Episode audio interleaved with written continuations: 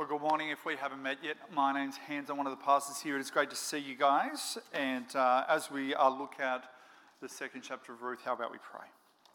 Uh, Father God, I pray that you would speak to us through your word this morning. Uh, Lord, this story seems to be uh, just an average kind of run of the mill story. So help us to see how you are moving not only through this story, but in and through our lives as well. We pray this in Jesus' name. Amen. Uh, when I was 18, I moved out of my parents' home. I went a, about a thousand k's north of Moree to a place called Townsville. I'm not sure if you've ever been to Townsville, but beautiful place. And my mum, among other things, she gave me, she gave me the Idiot's Guide to Cooking. And I'm not sure what that says she thought about me, but that's what I had. And uh, after a couple of weeks of steak and pasta and Macca's and Subway for dinner, I thought, you know what? I'm going to cook something from the Idiot's Guide to Cooking or whatever it was called, right? And uh, so I, I, opened up and, and I saw that I could cook an easy roast chicken. I thought that's the first thing I'm going to cook other than a steak or some pasta. I could do that, right? And so I got all the stuff together. And then one Saturday night, uh, uh, no one was in, in my house at the time. Everyone had gone out. I was going to cook this roast chook. And yet, as I went down, there was all these things, these, sh- these shorthand words that I just didn't understand. I remember reading it needed a tabares per of something. And I thought, what's a tabares per? I went through all the kitchen stuff looking for a tabares per for about half an hour. I call, then I called up my mum because I didn't know who to turn to. And I called her up. I said, Mum, I'm using your cookbook. She goes, Great.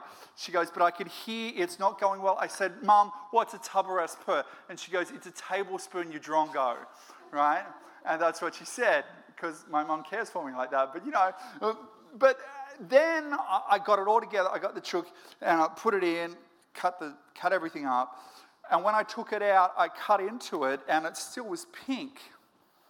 And so I didn't know what to do. So I just put everything back in for the amount of time that the recipe says to put it in, right? Another couple hours or whatever it was. And then I fell asleep, and that's when I was woken up to smoke everywhere and uh, the fire alarm going because the chicken had caught on fire. And so I cleaned up, I threw everything out, and I went and got Macca's. And then a couple of months later, I, I was there when my mum cooked a roast chicken. And what was interesting about it was everything went like clockwork. Uh, and there was things that she was doing, she, and everything came together, and then bam, it was all on the table. It was like this kind of weird dark art that I just didn't get. And I was like, how do you get from all these disparate things happening to a perfect Sunday roast chicken. I just didn't get it. And, one of the things when we look at the Bible, it seems like we read the book of Revelation and there is Jesus on the throne and everyone's around him praising him. And we go, well, how does all the messiness in our life actually get to that? It's, uh, we just don't get it. How is God working through our lives to get to that point? I don't know about you, but I, I look at my life and go, man, I, I see all these threads, and yet we're meant to get to there. How does God work through average lives like yours and mine? The reason I ask that question is because in Ruth 2, Ruth 2 is a story about average Iron Age people, sorry to be a bit geeky historically, but Iron Age people, they're just hanging out, doing their thing. This is an average story. This would not make the news. And yet, it's not an average story because God is working through it. And guess what? Do you realize your story is not average? Because the God of the universe is working through your story and your life too. So, see, we are going to go and talk or listen to average people. And We're going to see three things as we look at this passage as we're answering the question, how does God work? We're going to see a sovereign God, a righteous man and a gracious God. A sovereign God, a righteous man, and a gracious God. If you weren't here last week, we've started uh, going through the book of Ruth. It's four chapters, four weeks. Last week we saw just, it, it was, it was terrible. Naomi had uh, lost her husband and her two sons. One of her, her uh, daughters in law decide to go back to Moab. The other, Ruth, has decided to stay with her. And Naomi is just going, My life is bitter. I don't know what's going to happen. And we don't know what's going to happen. But actually, God, who is sovereign, does. Let's have a look at the first point a sovereign God. Have a look at verse 1. Now, Naomi had a relative on her husband's side, a man of standing from the clan of Elimelech, whose name was Boaz. Now, can I just ask this question? Why start there? It's kind of weird. Like, he is, uh, we finished chapter one with everyone in Bethlehem. We're wondering what's going to happen. And then suddenly the, the author just goes, Oh, let me introduce you to Boaz. So, see what's happening here? It's a bit like a movie. I'm not sure if you ever watch a movie and, and, you see a character come in and you go, why, is, why does that character come in for about a minute, has a conversation, and just leaves? What the director is doing at that point is going, keep your eyes on this guy because he's very, very important for the rest of the story. And what the author is doing is keep your, uh, or saying, keep your eyes on this Boaz because he's a very, very, very important man. And, notice who he is. He's a, he's a relative of Naomi's husband. He's from the clan of Elimelech, their same clan. But did you notice also that he is a man of standing? He is a man of character. He is a good man, as we're going to see. And yet, what does, uh, what does Ruth say? Have a look at verse 2. And Ruth the Moabite said to Naomi, Let me go to the fields and pick up leftover grain behind anyone in whose eyes I find favor. Naomi said to her, Go ahead, my daughter. Naomi is doing what a lot of people who are poor in Israel would do, and they would go and pick the grain that would fall behind the harvesters. Here's what Deuteronomy 24 says as it comes up on the screen. When you are harvesting in your field and you overlook a sheaf, do not go back to get it. Leave it for the foreigner, the fatherless, and the widow, so that the Lord your God may bless you in all the work of your hands. When you beat the olives from your trees, do not go over the branches a second time. Leave what remains for the foreigner, the fatherless, and the widow. When you harvest the grapes in your vineyard, do not go over the vines again. Leave what remains for the foreigner, the fatherless, and the widow. Remember that you were slaves in Egypt. That is why I commanded you to do this. Here is God saying, the way you care for the foreigner, the fatherless, the widow, is by actually not being scrupulous in the way you harvest, is by leaving some for them. And that is what Ruth is thinking. And so she goes out. But notice verse 3 so she went out, entered a field, and began to glean behind the harvesters. As it turned out, she was working in a field belonging to Boaz, who was from the clan of Elimelech. Now, did you see that phrase, as it turned out? In the original, it is, she chanced upon chancing Boaz. The, the idea is they're saying he, she was very lucky. But what we know from the Bible is that Luck doesn't happen in the Bible. This is not a stroke of luck. This is God so, so working his plan through these people. See, this is the hand of God at work. It was the hand of God in chapter 1, verse 1 to bring a famine. It was the hand of God to bring food in, in verse, uh, chapter 1, verse 6. It was the hand of God that Ruth and Naomi came back in harvest time for barley in chapter 1, verse 22. And here it is the hand of God that Ruth lands in the field of a man she does not know, but is a good man, a man of her clan, of her family. And yet, I dare say that Ruth is scared. Ruth is called in this passage, did you notice? She is called a Moabite. They are the enemies of the Israelites. And so, going to the, a, a, random field, she doesn't know what is going to happen. Remember chapter 1, verse 1. This is the time of Judges. This is a time when all chaos is breaking loose. This is a time when women are totally mistreated. And I dare say she is looking at the threads of her life and going, What is God doing? And what we know through this is that God is bringing his plan together, he is caring for his people. Even though it feels like for her, her life is full of uncertainty and mess. One of the things my, uh, one of my grandmothers used to do is do tapestries. I'm not sure if you've ever seen a woman do a tapestry, but what's really interesting about one side of the tapestry, the back side, is it's an absolute mess. That there's cords and threads going everywhere, and it seems like, you know, I don't know how you can make heads nor tails of it. And then you flip it over, and there is generally a beautiful picture. Your and our lives are a lot like a tapestry.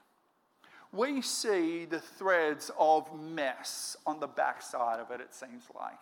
We're trying to make heads nor tails of what God is doing as He weaves His story in our lives. But what is God doing? He is making a beautiful picture out of our lives. We can only see the one side of it. We don't see what God is doing on the other side.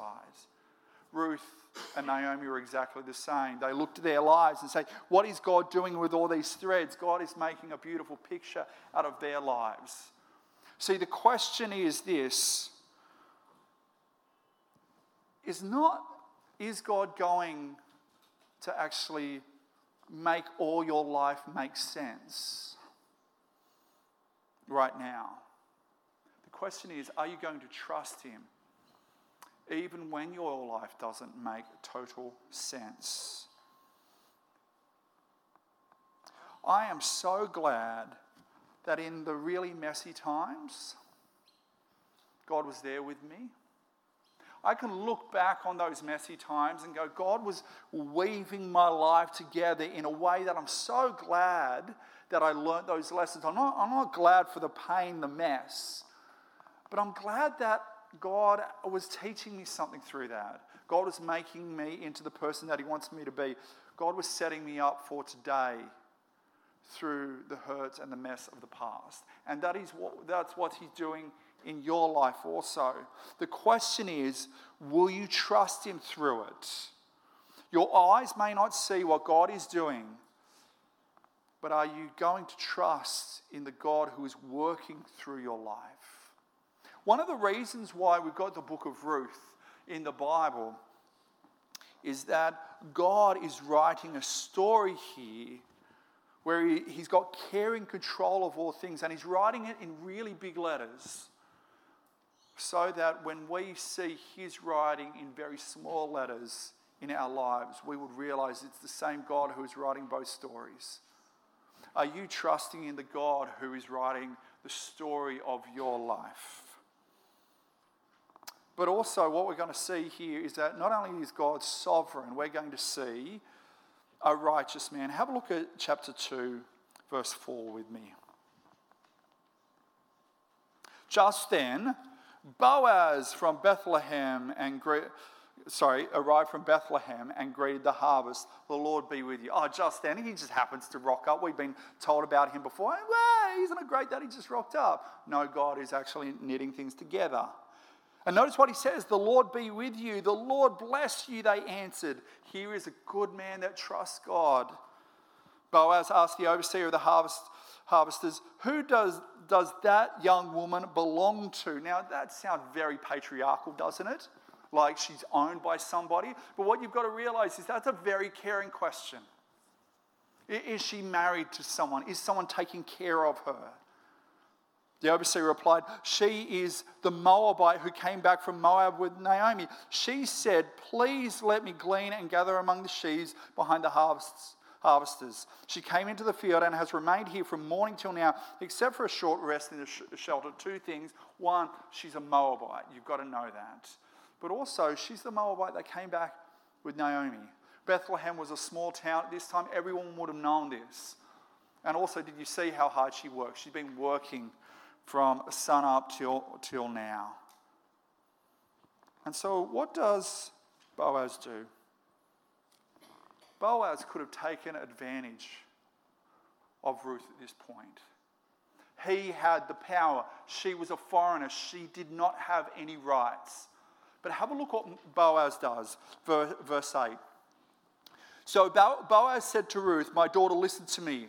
Don't go and glean in another field and don't go away from here. Now, what, what you've got to realize is that if you are a person who, is, uh, who owns a field, you don't want a lot of poor people in your field because they're going to take all your, a lot of your crops. You want them gone? No. But he, he says, no, no, don't go anywhere. Stay with here with the women who work for me. Watch the field where the men are harvesting and follow along after the women.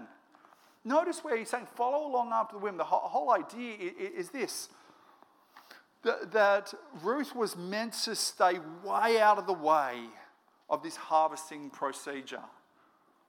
The whole point is Boaz is saying, no, no, stay close and make sure you pick up the, pick up the food that's going to be yours. What's the field where the men are harvesting and follow along after the women? I have told the men not to lay a hand on you. And what, whenever you are thirsty, go and get a drink from the water jars the men have filled. Notice the water. Uh, water back in this day, if you were a foreigner living in a foreign land, especially a woman, you would get water for, for the men of the land. Here, the men of the land get water for a woman who is a foreigner. Can you see how much Boaz cares for her?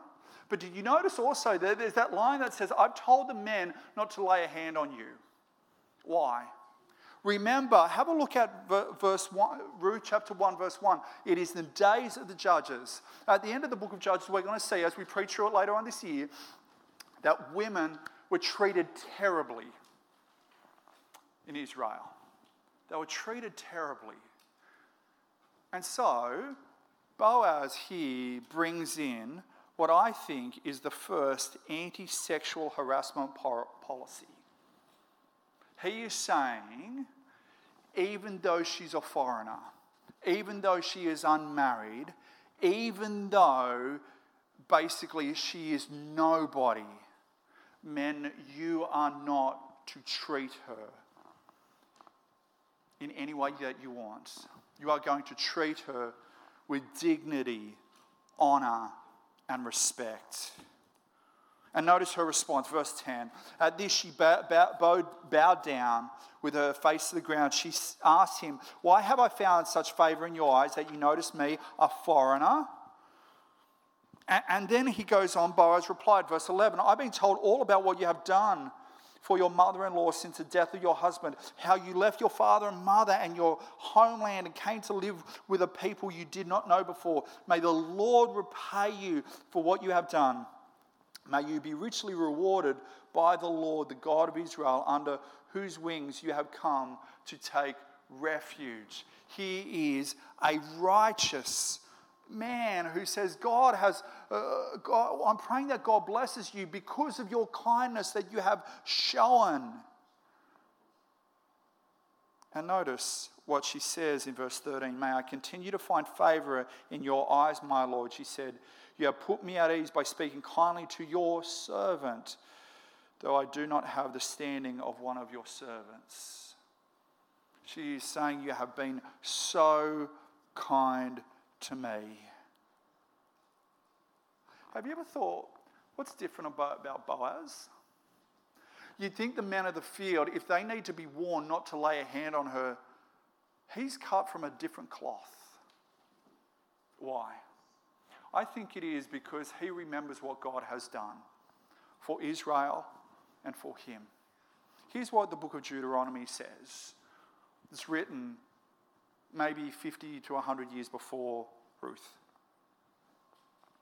It says this The Lord your God is God of gods and Lord of lords, the great God, mighty and awesome, who shows no partiality and accepts no bribes. He defends the cause of the fatherless and the widow and loves the foreigner residing among you, among you, giving them food and clothing. And you are to love those who are foreigners, for you yourselves were foreigners in Egypt. Here is Boaz living that out. He knows that God loves the fatherless, God loves the widow.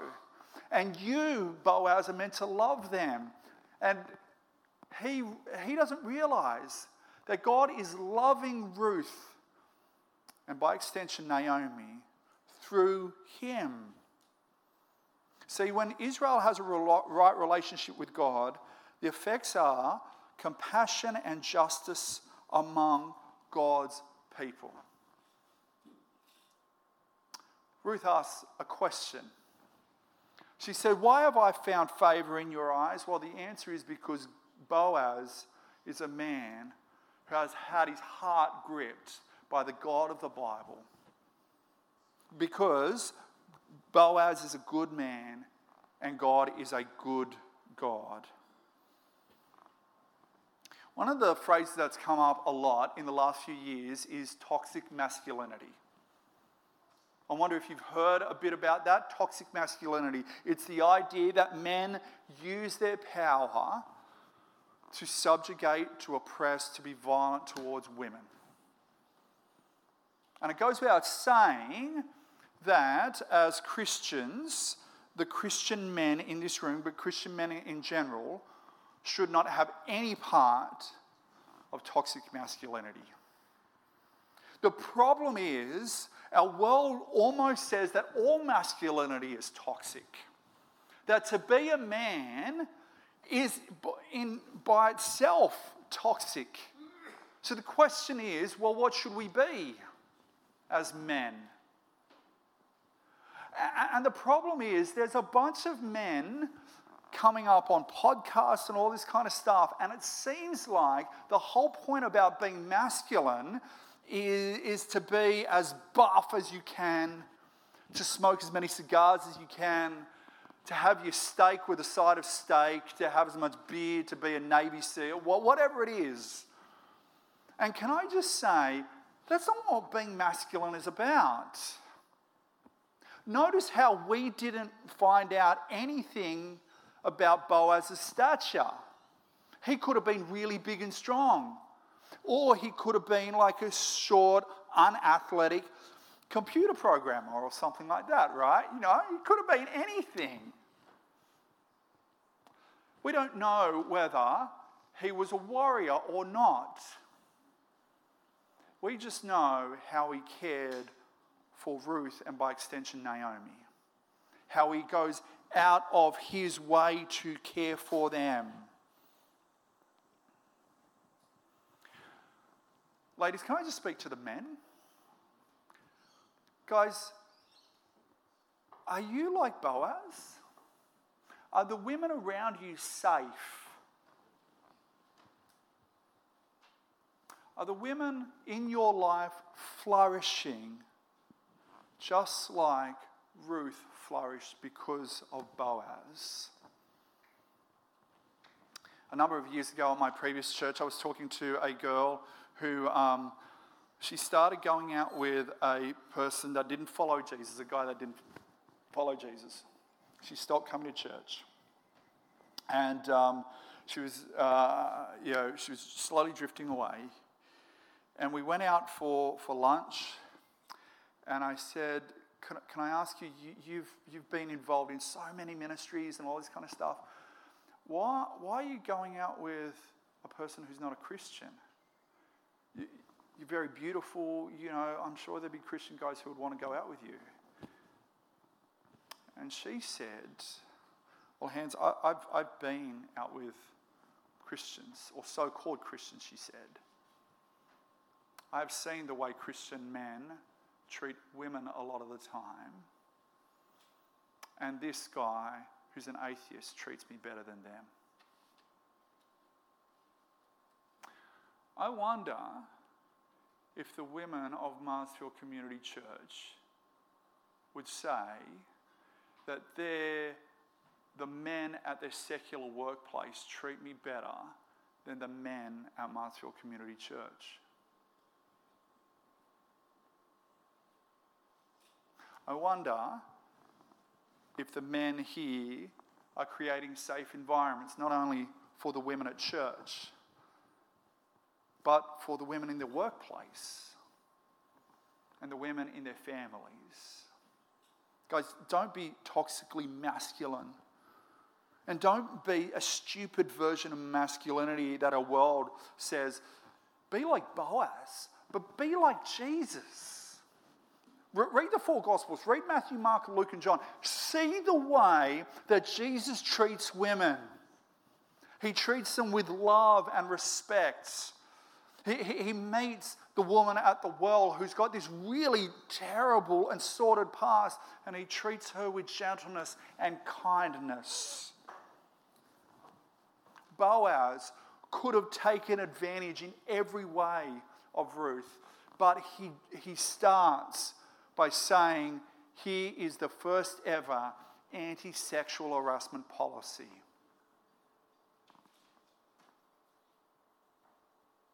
Guys, I wonder if you are a safe place for the women in your life. But here's the other thing.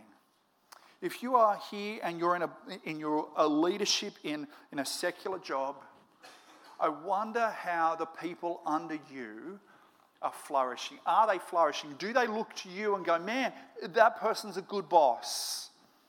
Notice, notice how, uh, you know, Boaz cares for his people. Straight up, he, he greets them in the name of the Lord. They greet him straight back. He provides food for them and he provides a, a, massive amount of food for Naomi, so much that she had a doggy bag to take home. Brothers and sisters, if, if, if you want to be a Christian, it's one thing to be a Christian at church. It's very easy to be a Christian at church. You, you've just got to sing the right things, pray the right things, all that kind of stuff. It's very easy to go to a growth group and be a Christian because you've just got to look kind of engaged and pray and I say amen at the right time. But I wonder if you're a Christian at work. And I wonder if the people that are reporting to you can see a difference in your life. Or are you just a terrible boss like all the rest of them? I remember a number of years ago, a woman came to a church that I was going to, and she just rocked up. She'd never been to church in her life. And we were really excited that she was there, and we, was, we said, Look, what, can we ask? Why, why did you come a couple of weeks ago, and why are you still here? And she said, Because of my boss. And we're like, Okay, fair enough. She said, Well, um, my boss is so kind and thoughtful to everyone. And what she saw is that when anything went bad, he put his name up, put his hand up, sorry, and said, It's my fault. When anything went good, he said, Oh, I've got a great team. She said that she made an error that cost the company, she thinks, about $70,000. A lot of money, more than she was getting paid at that time. He's been at the company for 15 years, and he said, Yeah, I'm sorry oh, that was totally my mistake. I should have made it. And, she said, actually, it wasn't. But he took the blame. She went up to him and she goes, why did you do that? And he goes, well, I guess I took the blame because Jesus first took the blame for me. And she's like, what do you mean? And she goes, I'm a Christian. That's all she needed. And therefore, that Sunday, when he, uh, after that, he said that, she walked around into the church around the corner from her, and now she's a Christian. All because her boss was like Boaz. Are you a boss? No matter if you're male or female, are you a boss like Boaz? How much do you care for your people? Here is a righteous man. Are you like Boaz? Finally, let's have a look at our last thing. Our last point a gracious God. Have a look at verse 17 with me. It says this. So Ruth gleaned in the field until evening. Then, the, then as she threshed the barley she had gathered, and it amounted to about an ephah. Now you've got got to go, what's an ephah? Like, I'm not sure if you've ever gone to the, your local fruit shop and go, could I have an ephah of carrots? It's roughly about 13 kilos. This is a lot of food. And can you imagine carrying 13 kilos if you're you know, probably a, quite a hungry Moabite lady. She carries it home. But that shows you how God has been gracious to her, how Boaz has been gracious to her. She carried it back to town, verse 18. And her mother in law saw how much she gathered. Ruth also brought out and gave her what she had left over after she had eaten enough. Her mother in law asked her, Where did you glean today? Where did you work? Blessed be the man who took notice of you. Then Ruth told her mother in law about the one at whose place she had been working. The man, sorry, the name of the man I worked with today is Boaz, she said. The Lord bless him, Naomi said to her daughter in law. He has not stopped showing his kindness to the living and the dead. Notice how Naomi's changed her tune. Remember chapter 1? She's like, God has made me bitter. Don't call me Naomi, which means pleasant. Call me Mara, which means uh, bitter. Now she sees actually God is working in my life and God has been gracious to me. She added, That man is our close relative. He is one of our guardian redeemers. Back in this day, if you were part of a family and it didn't matter if your second cousin was in a really bad place, you were meant to be their guardian. If they got in trouble, you were meant to redeem them. And here, Naomi is saying Boaz is the same guy. God has enabled you to go to the very field of the person who is meant to save you. God has so been gracious to Ruth and Naomi here.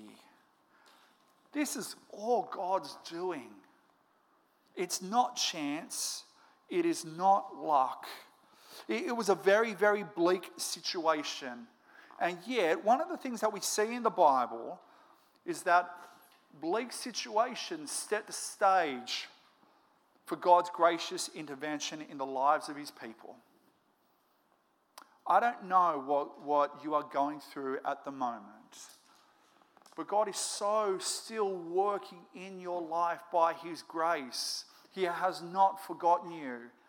And yet, just as the grace that he showed in Naomi's life and Ruth's life was a bit weird, a bit different, a bit unexpected, a lot of the time, the grace that God shows in our lives is kind of unexpected. It's a little bit different. We ask God to take our pain away. He gives us a community of faith to walk us with, through, uh, with us through that pain we ask God to actually change our job situation. He gives us a book that helps us think about our work differently so we can keep being part of that work so that we may change it because we're like Boaz. We pray that God would do anything to save a family member, like my dad. And instead of my dad repenting at one of the many sermons that I preached when he was there, God, in His sovereignty, allows my dad to get cancer so my dad would repent of his sin and trust in Jesus. God's grace comes about in very, very unexpected ways. God is working His grace out in your life. The question is even though you may not be able to see it, are you going to trust in the God of amazing grace? One of my favorite stand up comedians, I'm not sure if I should say this in church, but is a guy named Kevin Hart. Kevin tells a story of when he moved to a big city to, to um, really try and get his acting career together, his stand up comedy career together. He was broke, he had no money. And he was scrambling money, uh, scrabbling money together, and he called his mum. And he said, Mum, uh, you know, things aren't going well. I'm not getting the work that I want. I haven't got any money. And She goes, Have you read your Bible? And, she, and he said, No, I haven't read my Bible. Mum, focus on the thing. I've got no money. She goes, Have you read your Bible? And she goes, No, I haven't read my Bible. Go and read your Bible. A couple of weeks later, when he hasn't paid the rent, calls up his mum, Mum, I'm really desperate. I've got no money. Have you read your Bible? Mum, stop with that Bible nonsense. I, need money. She goes, Have you read your Bible? Mum, I don't want to read the Bible. Just stop it with that. A couple of weeks later, he calls her up again. Mum, I'm getting evicted. And she said, Have you read your Bible? Oh, come on, Mum. I'm sick of this Bible stuff. She goes, Go and read your Bible. So he puts his phone down. He's thinking, I'm getting evicted tomorrow. I'll just open up the Bible, see what it says. He opens up the Bible, and a bunch of checks from his mum fall out of his Bible, enough to pay the first three months of rent and then some. Kevin Hart's mum was gracious to him in a way that he didn't expect. God was gracious to Ruth and Naomi in a way that I dare say they didn't expect. God was gracious to the world in a way he didn't expect. He became human and, and, and took the punishment for our sin by dying on a cross. God is a gracious God and He's gracious in ways we don't expect. The question is now that we know or have been reminded of how He works, are we going to trust Him through the ups and downs of life? Let's pray. Father God, thank you that you are a sovereign God. Thank you that you are a gracious God. You have shown grace to us in so many ways. Lord, I, pray for, for the women in our church. May us men not exhibit toxic masculinity, but exhibit biblical masculinity, which makes these environments that we're a part of safe for women. May we be bosses and co workers like Boaz, leaders like Boaz. But Lord, through the ups and downs of life, help us to trust in you, the sovereign and gracious God of the Bible, who has shown that you work your grace in very unexpected ways, both in our lives currently but you showed your amazing and unexpected grace through Jesus and what he's done for us. Help us to trust in him and in you. Amen.